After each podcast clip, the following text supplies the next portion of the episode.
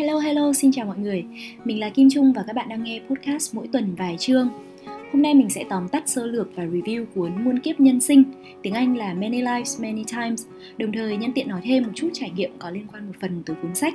Đó là chuyến Bible Camp, trại kinh thánh mà mình từng có cơ hội tham gia. Cuốn này mình đọc hồi tháng 1 năm nay và cũng là cuốn sách đầu tiên mình đọc trong năm 2021. Trước tiên, tổng quan về cuốn sách này thì đây là một tác phẩm do giáo sư John Vũ, bút danh là Nguyên Phong, viết từ năm 2017 và hoàn tất vào đầu năm 2020, nói về kiếp luân hồi và luật nhân quả. Cuốn sách ghi lại những câu chuyện, trải nghiệm tiền kiếp kỳ lạ từ nhiều kiếp sống của người bạn tâm giao lâu năm của ông, đó là ông Thomas, một nhà kinh doanh tài chính nổi tiếng ở New York, Mỹ. Giáo sư John Vũ là một nhà khoa học gốc Việt nổi tiếng ở Mỹ, đồng thời là người dịch và phóng tác nhiều tác phẩm nổi tiếng như Hành trình về phương Đông, Dấu chân trên cát, minh triết trong đời sống, trở về từ cõi sáng, vân vân. Phần review này của mình được viết lại dựa trên những phần nốt, những ghi chú của mình trong khi đọc sách, thường là sẽ theo trình tự từ đầu tới cuối của cuốn sách và có phần thuần là ghi chép lại những kiến thức mà mình nghĩ là cần nhớ, có phần thì vừa ghi chép vừa có thêm những suy nghĩ cảm nhận của riêng mình. Chúng ta nghe nhiều về nhân quả báo ứng, gieo nhân nào gặp quả nấy, tuy nhiên trên thực tế không phải ai cũng tin vào luật nhân quả này.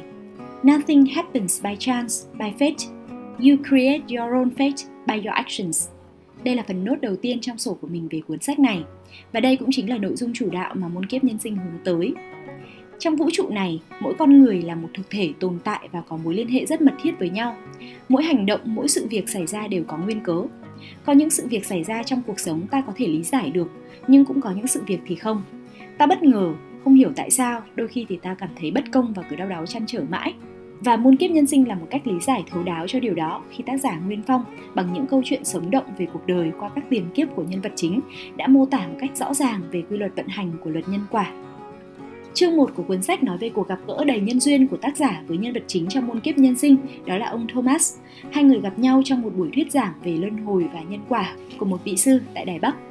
Trong buổi đó, hai người cùng nghe vị sư giải thích về kiếp luân hồi, nghĩa là một sinh vật sau khi chết thì sẽ tiếp tục đầu thai sang những kiếp sống khác, có thể làm con vật, thực vật, con người, vân vân. Và về luật nhân quả, nghĩa là mỗi hành động của con người đều tạo ra một kết quả. Tiêu cực hay tích cực thì phụ thuộc vào hành động mà con người làm. Nếu kết quả ấy không thể hiện ở kiếp này thì sẽ thể hiện ở kiếp khác. Trong buổi này, vị sư có đưa ra ví dụ, dẫn chứng cho luân hồi và nhân quả. Với luân hồi, đó là ví dụ về những thần đồng, những đứa trẻ có tài năng bẩm sinh, những người vừa mới sinh ra đã có những cái khả năng đặc biệt như việc nói nhiều ngoại ngữ, đọc sách, chơi nhạc khi chưa được học hành luyện tập gì. Điều đó thì được lý giải rằng họ đã luyện tập và thành thạo những khả năng đó từ nhiều kiếp trước rồi. Và với nhân quả một ví dụ dễ nhận thấy đó là việc những anh chị em dù là sinh đôi, sinh ba trong một gia đình, cùng bố mẹ, cùng môi trường, cùng cách giáo dục, nhưng ngay từ bé mỗi người đã có một tính cách khác nhau, có những hành động, thái độ khác nhau. Điều này được lý giải rằng đó là quả mà mỗi người phải trả cho những nhân mà người đó đã tạo ra từ kiếp trước. Trong phần này, vị sư cũng có nói tới thức, ý thức, tiếng Anh là consciousness, gồm có 6 phần, nhãn là mắt, nhĩ là tai, tỉ là mũi, thiệt là lưỡi, thân là thân và ý là óc. Nghiệp sinh ra từ ý vì nó tạo ra sự phân biệt đúng sai tốt xấu, còn năm thức kia chỉ là nhận thức các cảm giác. Khi cảm giác diễn ra, thức thứ sáu sẽ sinh ra thức thứ bảy là căn thức, mạt na thức để tạo thành nghiệp nhân. Nghiệp nhân gây ra trong kiếp này đôi khi được lưu trữ trong thức thứ 8 là tàng thức và tác động ở kiếp sau. Theo Phật giáo thì sự sống con người được hình thành từ ba thực thể, sinh lực giúp con người sống, hơi ấm là sự sống chuyển động qua sinh lực tạo ra năng lực và tàng thức ảnh hưởng đến đời sống của mọi người theo luật nhân quả. Khi chết thì con người dừng thở, hơi ấm mất đi và cái cuối cùng ra đi là tàng thức, dẫn dắt mọi người đi vào đời sống ở kiếp sau. Cũng theo Phật giáo, nếu con người biết chuyển hóa thức thứ 8 là tàng thức thành trí thì sẽ vượt khỏi nghiệp thức, nghĩa là được giải thoát khỏi số mệnh của vòng luân hồi và đây cũng chính là sứ mệnh của Phật giáo.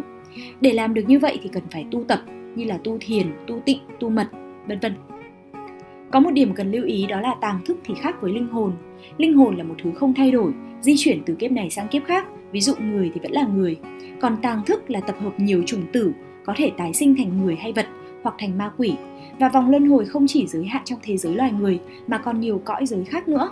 Đó là lý do vì sao ở trên có nói rằng kiếp luân hồi nghĩa là một sinh vật sau khi chết thì sẽ tiếp tục đầu thai sang những kiếp sống khác, có thể làm con vật, thực vật, con người và tàng thức mới là thứ sẽ ra đi cuối cùng và tới kiếp sau, ảnh hưởng đến đời sống của mọi người theo luật nhân quả. Các chương tiếp theo của cuốn sách nói về hai kiếp tiền định của ông Thomas, nhân vật chính trong cuốn sách này, là những câu chuyện đầy sống động để chứng minh cho quan điểm con người luôn trong quá trình hoàn thiện mình, luôn phải học những bài học đó là những bài học từ đau khổ, từ hậu quả cho những hành động của mình, học qua nhiều kiếp khác nhau cho đến khi nào học xong. Tiền kiếp đầu tiên của ông Thomas là tại lục địa Atlantis, một lục địa được cho là đã từng tồn tại và bị nhấn chìm bởi đại dương từ hàng nghìn năm trước. Con người nơi đây là Á thần và cả là người lai thú. Người Atlantis được mô tả là đã phát triển nền khoa học kỹ thuật nổi trội hơn hẳn ngày nay. Biết làm mất trọng lượng vật chất để nâng các hòn đá lớn lên xây các công trình, biết sử dụng những năng lực tiềm tàng trong thiên nhiên như chữa bệnh bằng cách phân tách nguyên tử nhưng con người ở Atlantis sống bằng bản năng, không có tình thương và sự đồng cảm với nhau. Họ thèm khát và bị dâm dục điều khiển trong mọi hành động. Họ tư lợi cho bản thân và nghi kỵ lẫn nhau. Kết cục là các quốc gia trong Atlantis gây chiến với nhau và tất cả bị xóa sổ bởi một trận động đất, chôn vùi nền văn minh Atlantis. Trong câu chuyện này, tiền kiếp của ông Thomas trong quá trình tìm kiếm thế lực siêu nhiên đã tới đền thờ thần Thái Dương, một trong những ngôi đền linh thiêng của đế chế Atlantis và phải là một cung nữ trong đền thờ. Ham muốn khiến ông tìm mọi cách chiếm đoạt người cung nữ. Những tưởng tình cảm dành cho người cung nữ này chỉ đơn thuần là thú tính, nhưng khi trận chiến giữa ba quốc gia nổ ra thì ông chợt có sự xót thương cho người con gái ấy. Đây có lẽ là dấu hiệu đầu tiên cho sự xuất hiện của tình yêu thương. Thế nhưng kết cục vẫn là cả lục địa Atlantis bị xóa sổ.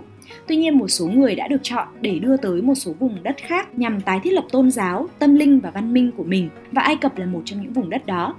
Câu chuyện về tiền kiếp này của Thomas muốn nói rằng mặc cho khoa học kỹ thuật phát triển tới mấy, nếu con người không có tình yêu thương, sự đồng cảm cho nhau thì sớm muộn cũng sẽ diệt vong và nhân quả báo ứng luôn xuất hiện để trả lại cho những gì mà con người gây ra.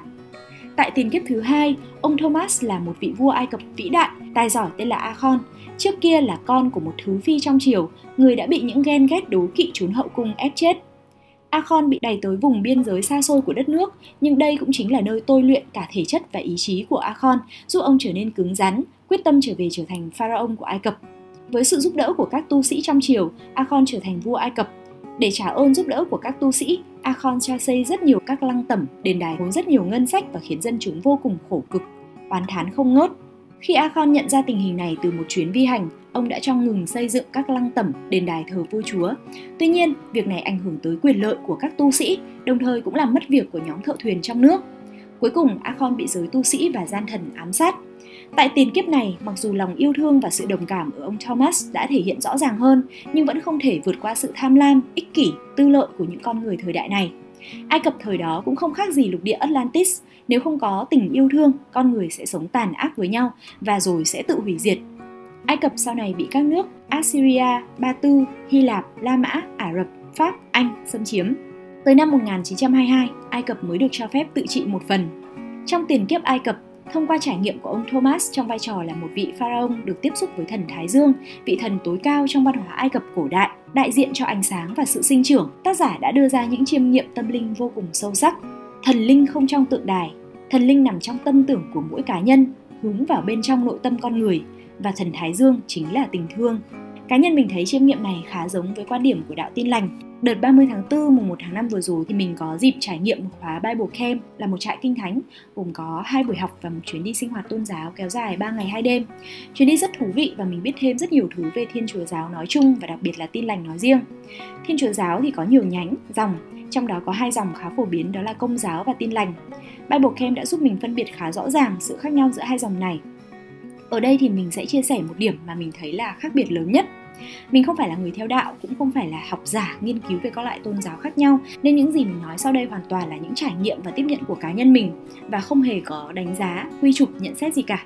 Cũng không đại diện cho bất kỳ quan điểm của đạo nào một trong những điểm khác biệt lớn nhất theo mình thấy ở hai dòng này đó cũng chính là ý thần linh không trong tượng đài mà cuốn muôn kiếp nhân sinh có nói đến ở tin lành, các giáo sĩ không có thần quyền, tức là không có quyền thay mặt Thiên Chúa ban phúc, tha tội cho tín đồ và không phải là cầu nối trung gian trong mối quan hệ giữa tín đồ với Chúa như giáo sĩ đạo công giáo. Ở công giáo, linh mục được coi như là người đại diện cho Chúa, có quyền năng che chở cho con chiên, khuyên dân con chiên là người mà con chiên có thể tìm đến để xưng tội. Thế nhưng theo quan điểm của tin lành, Chúa ở trong nội tại mỗi người, ai cũng có thể trải nghiệm Chúa chứ không cần tìm đến một người nào làm trung gian. Mọi người không cần tạc tượng Chúa để con chiên đến quỳ lại trước bức tượng đó, cũng như không cần phái linh mục, cha xứ hay bất kỳ ai để đại diện cho mọi người tới xưng tội. Vì thế, tín đồ đạo công giáo xưng tội trong tòa kín với linh mục là hình thức chủ yếu nhất, còn tín đồ đạo tin lành thì xưng tội trực tiếp với Chúa. Và nhà thờ của đạo Công giáo được xây dựng với kiến trúc đồ sộ theo lối cổ, bài trí công phu, cầu kỳ để làm nơi Chúa ngự một cách linh thiêng. Đặc biệt, trong và ngoài nhà thờ của đạo Công giáo treo nhiều ảnh và tượng.